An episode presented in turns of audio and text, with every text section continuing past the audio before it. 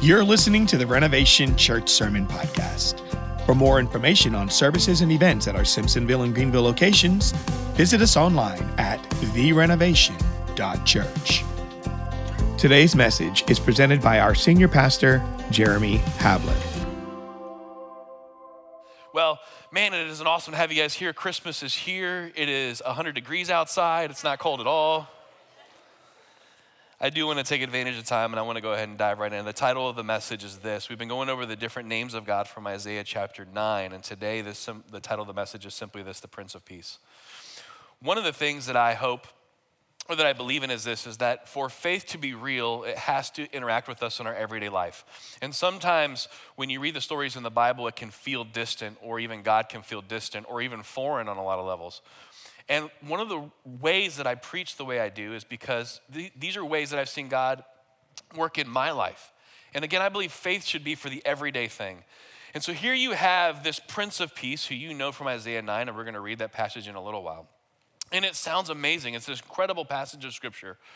But what does the Prince of Peace mean for all of us today? Because all of us have had experiences, and we go through moments in life of, I call it the what if. It's that messy middle of we don't know how things are to play out. We don't know how things are to land. It can be a challenge for sure. And that messy middle time, it's like, well, we're not sure if things are to go okay or not. So, how does the Prince of Peace come into our life in those messy middle moments? I've shared a lot of stories with you guys. This is one of the ones that I've shared with you guys. But well, my wife in 2019 was at a regular doctor checkup, and the doctor spotted a significant lump on her thyroid. And so, of course, you know, panic alarms go off, and you go on WebMD, and by the time I thought my wife had three weeks left to live, and like, you go down the rabbit hole. But what happened is, you know, you go, and he's like, well, let's schedule a biopsy. So, back in 2019, my wife goes for a biopsy, and and you know, they do this injection, and they get part of the thyroid out, and they send it off, and you have to wait a while. And it, to me, it's the waiting and not knowing. Anyone else with me? It's that like, well, how are things gonna shake out in this whole situation, you know? And biopsy comes back, we get the results. Guess what? Inconclusive. Are you kidding me? In stinking conclusive. Schedule again. We go back. Round two. This time he's like, I got even more stuff. I'm like, that's good. Let's not get an inconclusive result. And then you wait even longer. This is round two of waiting. And you're just like, what's going to happen? Round two comes back and inconclusive twice. And of course, you go down all kinds of rabbit holes. It's the what if. And of course, there's this phrase that a lot of us know. Ready? It's the phrase of hope for the best, plan for the worst. Anyone in here? Oh, it's a, it's a phrase to live by. It's in the in between the messy situation. So then we're faced with, well, how do we want to navigate this? And so we opted to remove that part of her thyroid in surgery. So we went, scheduled the surgery. Doctor did a great job, removed that part of her thyroid. And then afterwards, we sent that part out to see what the deal was. That came back benign. I was gonna say inconclusive, but now it's gonna work for you guys. Came back benign. But that period of time of waiting was the what if. And that's life. So when we talk about a prince of peace, how does this prince of peace play out for all of our what ifs? when we're uncertain how things are to actually shake out. I'll give you, and this, I've been through so many what ifs, the same as you. All of us have had them. In Nicaragua, we had this kid. We would play soccer on Saturday nights right before our youth ministry event we would have. And we had this kid, 14, 15 years old, uh, athletic, good guy, playing soccer right outside on the street. And that's very normal, by the way, in Nicaragua. Playing soccer before service would start and he went to go kick the ball and he missed and i was right out there i was just a couple of feet away and he whiffed it this is not a kid who whiffs it normally but he whiffed it i mean choo, and he fell backwards and his head hit the side of the concrete the, the, the curb is what he hit and immediately i ran over to where he was and i looked at him and i knew that it was really a bad situation because I, I, I held him i did my best not to move him too much and his eyes rolled to the back of his head and I'm, I was the person in charge. Sometimes you don't want to be the person in charge. Sometimes you're like, Where, where where's the, and you're like, oh, okay. So uh, anyway, I'll follow up with that story with him in, in a little while later. Yeah, I know, I'm leaving you hanging. That's right. I got your back. The what ifs. And how does the Prince of Peace, how does that impact us for all of our what ifs? We've had so many what ifs in the last couple of years, and guess what? You know what's gonna happen next year? You're gonna have even more what ifs. It's what ifs. What if this? Well, hope for the best, plan for the worst. Where does God play into this for us? Well, I want to just start actually at the, I'm going to use two verses, the very first verse in the entire Bible, the very last verse in the Bible, and then we're going to go to Isaiah chapter 9, and then we're going to go to a passage that maybe you would never ever read on a Christmas uh, thing. Ready? So let's go at the very beginning. Here it is. In the beginning, God created the heavens and the earth. And last week, if you were in first service, I have a little something for you. Verse 2 says this The earth was without form and it was void. Woo! All week I practiced that. If you weren't in first service last week, you have no idea. I said it to myself, you can do it, you can do it, you can do it. In the beginning, God created the heavens and the earth. So, the very beginning, you have God, and then the very last verse in Revelation 22 21, this is how the Bible ends. And may the grace of the Lord Jesus be with God's holy people. So, you have a beginning and you have an ending. And in both places, God is present and He's there. In the beginning, He's in the moment of creation.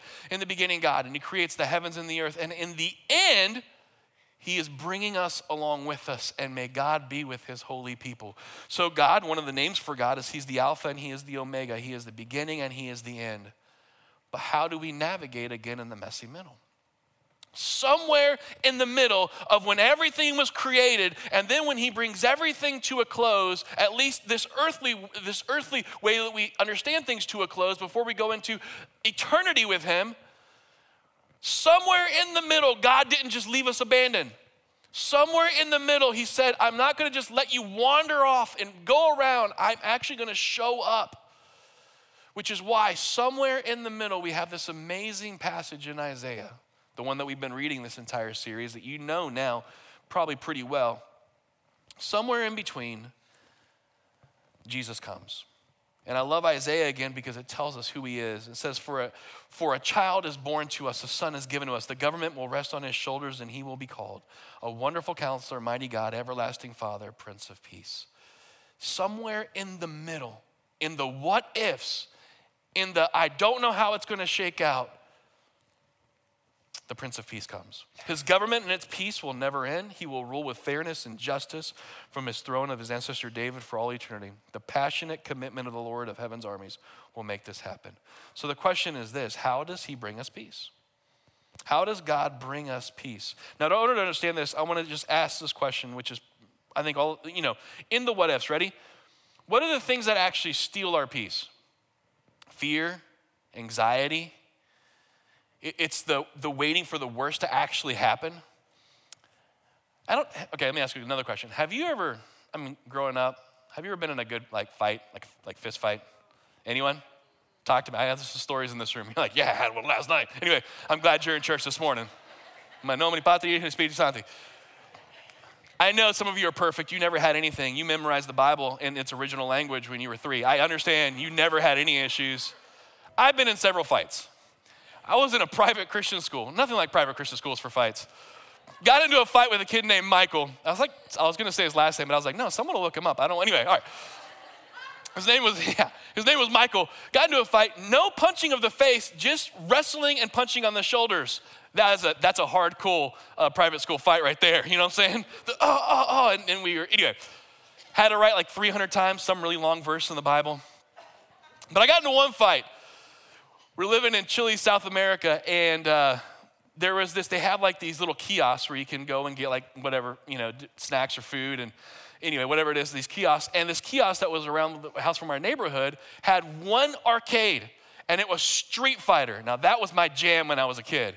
I could throw down playing Street Fighter. And so this kid and I, it was just him and I were playing and things got a little tense. And we ended up talking some trash. And we ended up walking on the street. We ended up fighting. And I was like, I can take this kid. So I start punching him, and he balls up like this. And I just, I'm like, oh man, this is awesome. I love this fight. And I just started getting tired. You, they don't tell you, by the way, and this is the weirdest message you've ever heard for Prince of Peace, but anyway, they don't tell you when you fight how exhausting it is. I'm like, oh man. So I'm like, this is it. So I slow down And the moment that I stop, he pops up from his ball, turns and looks at me, and just right in the nose. And blood starts coming out. You're getting you got hit in the nose with a ball or something, and you know how your eyes water? The worst thing you can do in a fight is start crying. You know what I'm saying? Especially when you're a teenage boy. But immediately I'm I ran and left. That's my fight. The moment you hit the what if zone, do you know what happens? Fear and anxiety come to, to want to fight you. It's the most natural thing. Anxiety, by the way, happens when we try to control things we have no business or power to control. When you try and control something that you know you actually have zero control over, you know what happens? You become deeply anxious. How come I can't? It's like we try to hold on to these things. But I'm just telling you, it's like they're coming to fight you. And where does it fight you? It fights you right here in your mind. So I'm gonna do something to explain how God actually gives us peace. And I'm actually going to use three points of a message that I did like a month and a half ago. Y'all don't remember it anyway, so I'm fine to use it again. But I'm to tell you, I don't even remember my own messages, okay? I'm so ADD, it's not even funny. So let me give you three simple just explanations of how God gives us peace. And then I'm to end it with something just a little bit different, okay? So let me tell you, when it comes to the what ifs, we have to wrestle with this. The first statement I'm to give you is this is that when we imagine things happening we have to understand that the worst case scenario, guess what? It may never happen. Okay? I, I, this is what I mentioned the last time I did the message, just a month and a half ago. Penn State did a study where they surveyed a whole bunch of people who asked them to put down what if the worst case scenario puts down. People wrote it down. In 91% of the cases, the worst, it never even happened. So, how many people in the messy middle are stuck waiting for the worst to happen? And guess what? It never happens. Anyone else like that out there? Anyone else? Okay, I'm Captain Worst Case Scenario, Jeremy. And that Lord has been teaching me why is the default setting always worst case? Guess what? It may never happen. Let me, let me give you, there's only three scenarios, by the way, that can play out over and over again. There's only three that can play out. This, the second scenario is this, is that it may happen, but guess what? It's not as bad as you thought it would be. That situation of an employee you had to confront, a family member you had to navigate through. I mean, I'm just telling you that, that those, those, it may happen, but not as bad as you think. But here is here this last one. This is why being a Christian and navigating through the what ifs matters so much. It may happen, but God can walk you through it. And so when you hit the what if moments in life, the benefit of walking with God is you have an understanding that regardless of what comes your way, God is not going to leave you. It's amazing. It's different. You, you can't expect it. And here's the thing I, I, I, over and over again, okay, the kid who went and whiffed the soccer ball and his head hit the curb. We just so happen to have a team of teenagers from the US, from Texas, who are visiting with us. A bunch of teenagers from the US visiting with us. On that team, one of the chaperones was a dad who, guess what, happened to be a doctor. So here I am, and I'm looking, I'm like, well, oh, oh, my goodness, what do we navigate through this? Okay, is there anyone there who can help? Is there a doctor in the room?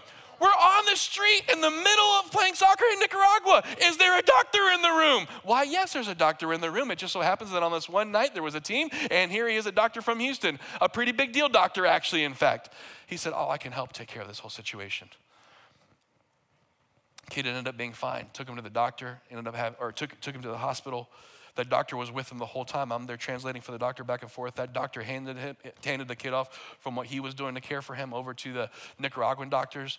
The kid ended up coming back the following Saturday and playing soccer. And I said, For the love of all things, don't whiff it anymore, okay? you jerk. You're so, you're so selfish. You stress me out. In the what ifs, in the very worst case scenario situations. Now, here's the problem a lot of times. Ready? In the worst case scenarios, do you know what we want? We want God to rescue us. A dear friend once told me sometimes that, that sometimes I can be the damsel in distress. I want God just to rescue me out of something. Y'all know what I'm talking about? Get me out. But here's the thing with God you know what He does? He carries us through. Even in the valley of the shadow of death, there your rod will comfort and protect me. In other words, at the darkest, most uncertain moments of your life, the Prince of Peace is close at hand. It's incredible, actually.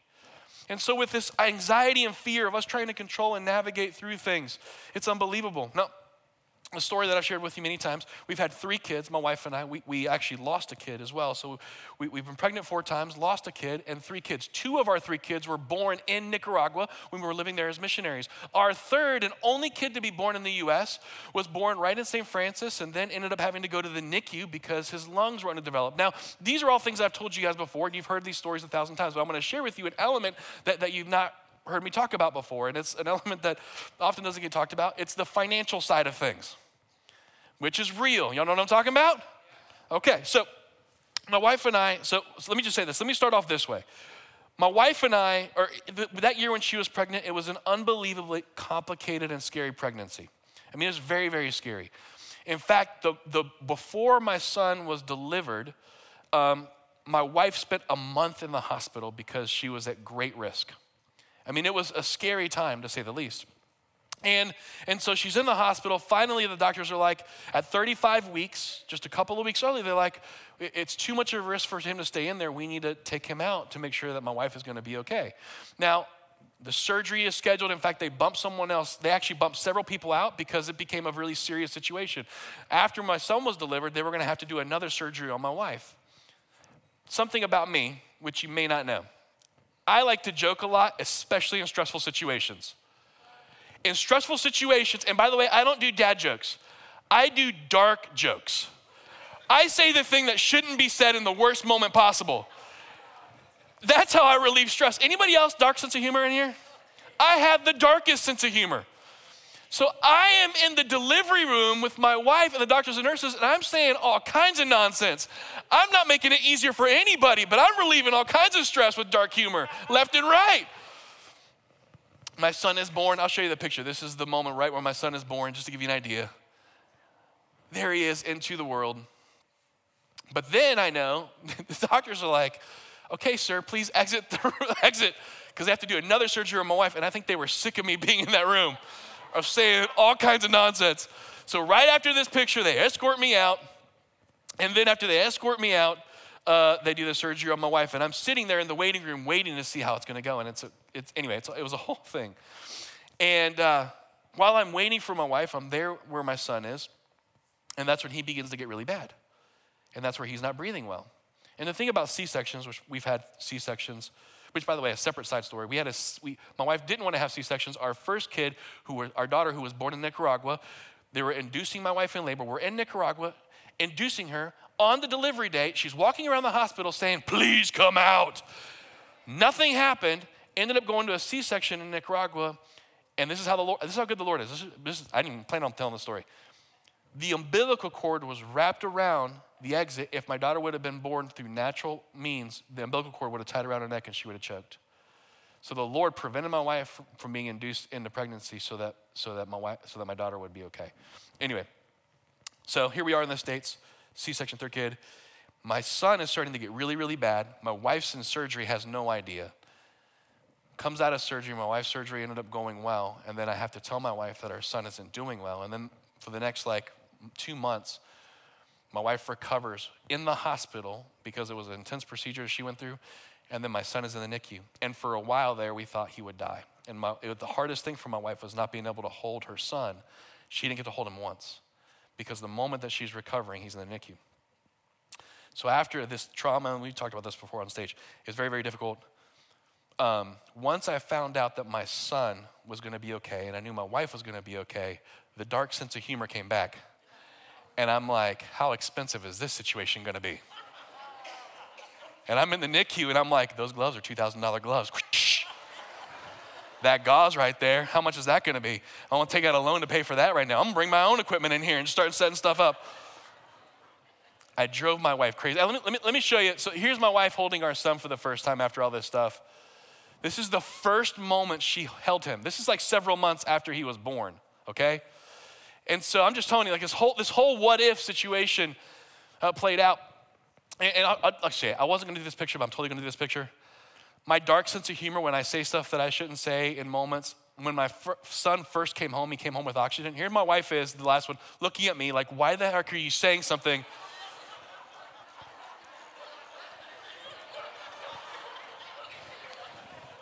my wife is not feeling well, and so uh, don't tell her I played this picture. I'm holding all y'all. Okay, so once I found out Ellis, son, was gonna be okay, my wife was gonna be okay, now I'm like, oh my gosh, I'm glad everyone's gonna be okay. Now I'm like, I don't know if we can afford any of this stuff. And the bills start coming in. Now, out of all of the kids that we had, it just so happened, and this is the only year we've ever had this, we've never had this insurance before or after. We were on a group insurance plan that had a catastrophic addendum policy. That if you had a catastrophic situation, it would show up and help pay for stuff. We've never had it since. We've never had it before. The one year that my wife spent a month in the hospital, and then my kid spent two months in the NICU, and then we had several surgeries that year, we just so happened to have a catastrophic policy. Just the one year. And you know how you schedule, once, once you hit the max out of pocket, you're like, we're all going to the doctor. Grandma, we're going to the doctor. Everyone.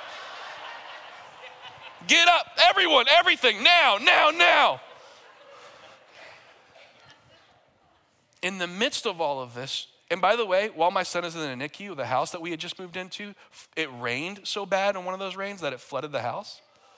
I'm talking stress. And I'm just like, man, in the what ifs, like what is gonna bills start rolling in. We only had to pay $2,000 for everything max out of pocket. Now, that's, a, that's real, right? Because the Prince of Peace, the Prince of Peace, in the what ifs, doesn't stay far away, he comes close. So now, in the Christmas story, in this Christmas story, which is beautiful, there's several elements of it, and you're going to hear it in the podcast this week. I encourage you to listen to it. But one of the elements is of John the Baptist, because John the Baptist is going to declare the way for the Lord, and it's awesome. And John the Baptist is this incredible guy. And it's always interesting when I open up the Bible, one of the things I love about the Bible is that all of the people that God uses, almost all of the people that God uses, have done some stuff that are pretty jacked up. Moses, who God used, murdered somebody. I mean, you, you look at David. David, the, the man after God's own heart, committed adultery. God still used and worked in David's life. Now, he brought them to repentance, but he still used and worked in their life. The only person in the Bible that I can see that, that didn't do something a little bit jacked up is like Daniel. And I don't like Daniel very much because everything Daniel did was like, when he faced persecution, it says, well, he got down and thanked the Lord. I'm like, Daniel, come on, let us hear a little something bad about you. I want to relate. Almost everybody in the Bible is something bad. John the Baptist, think about this. This is what Jesus said about John the Baptist the greatest man who's ever been born. And yet, I'm going to take you to a passage of scripture because even John the Baptist wrestled. This is a verse you maybe have never read or thought about in terms of Christmas stuff, but after John is born and after he declares the way for the Lord, in fact, John declared that Jesus was the Messiah in this passage of scripture, and I want you to see it. Ready? John actually begins to doubt whether or not Jesus is actually the Messiah. So, what does John do later on? By the way, John is in prison, he's in jail. What does John do? He sends two of his disciples to actually go and ask Jesus if he's actually the Messiah. So, in this passage in Luke chapter 7, verse 20, John's two disciples found Jesus and said to him, John the Baptist sent us to ask, Are you the Messiah we've been expecting, or should we keep looking for someone else? At that very time, Jesus cured many people of their diseases, illnesses, evil spirits, and he restored sight to many who were blind. Then he told John's disciples, Go back and tell them what you have seen and heard. The blind see, the lame walk, those with leprosy are cured, the deaf hear, the dead are raised to life, and the good news is being preached to the poor. And he added, God blesses those who do not fall away because of me. Now, let me just stop here real quick. Even John the Baptist, who Jesus said is the greatest man born, ready? Even John the Baptist wrestled with finding peace. And he sent his disciples to go ask Jesus, Are you really the Messiah? So I've said we have fear and anxiety that can steal our peace away. Let me give you one other thing that steals all of our peace. Ready? Us, ourselves. Do you know why? Because where we try to go find peace is when things don't go our way, you know what we try and do? We want to understand why. We search for peace in trying to understand, which is the very reason John is sitting in jail. He's already declared that Jesus is the Messiah. And you know what's happening to John? He doesn't understand what's happening. He thought Jesus would get rid of the Romans. He believed that Jesus, with the Messiah, would actually set everything straight. And instead, Jesus is not doing that. John is in prison and he's asking himself, things are not going the way I, the way I thought they would go. Ready? He doesn't understand. And because he doesn't understand, he wrestles with a lack of peace. This is common for all of us. The moment that something difficult happens, our very first question, ready, is why. Because if we can understand why, we think then therefore we can have peace, because the pain that we're dealing with often is in our lack of understanding. Now, let me free you up so that you can experience and walk with the God who is with you. Ready? We want to find peace in what we can understand. God wants us to find peace by trusting in Him. Let me give you a phrase that has helped me. You don't have to understand in order to believe. You don't have to understand in order to believe.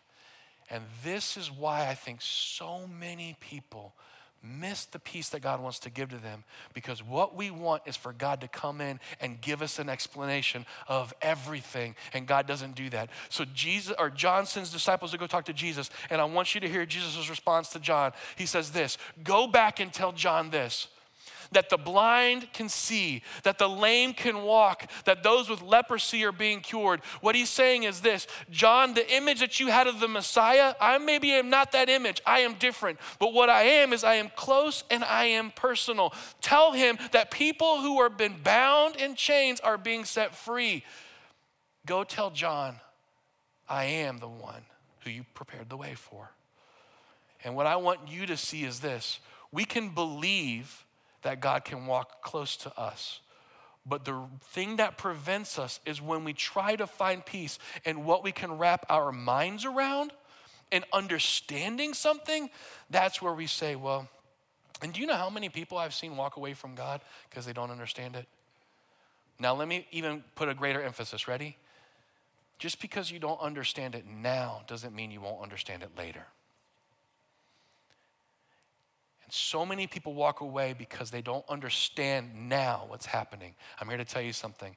God doesn't always explain what He's doing now, but oftentimes you look back and you say, now that's why I see why God did that. Anyone have one of those stories in their life?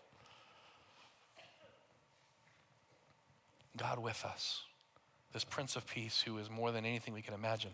No one can compare with Him.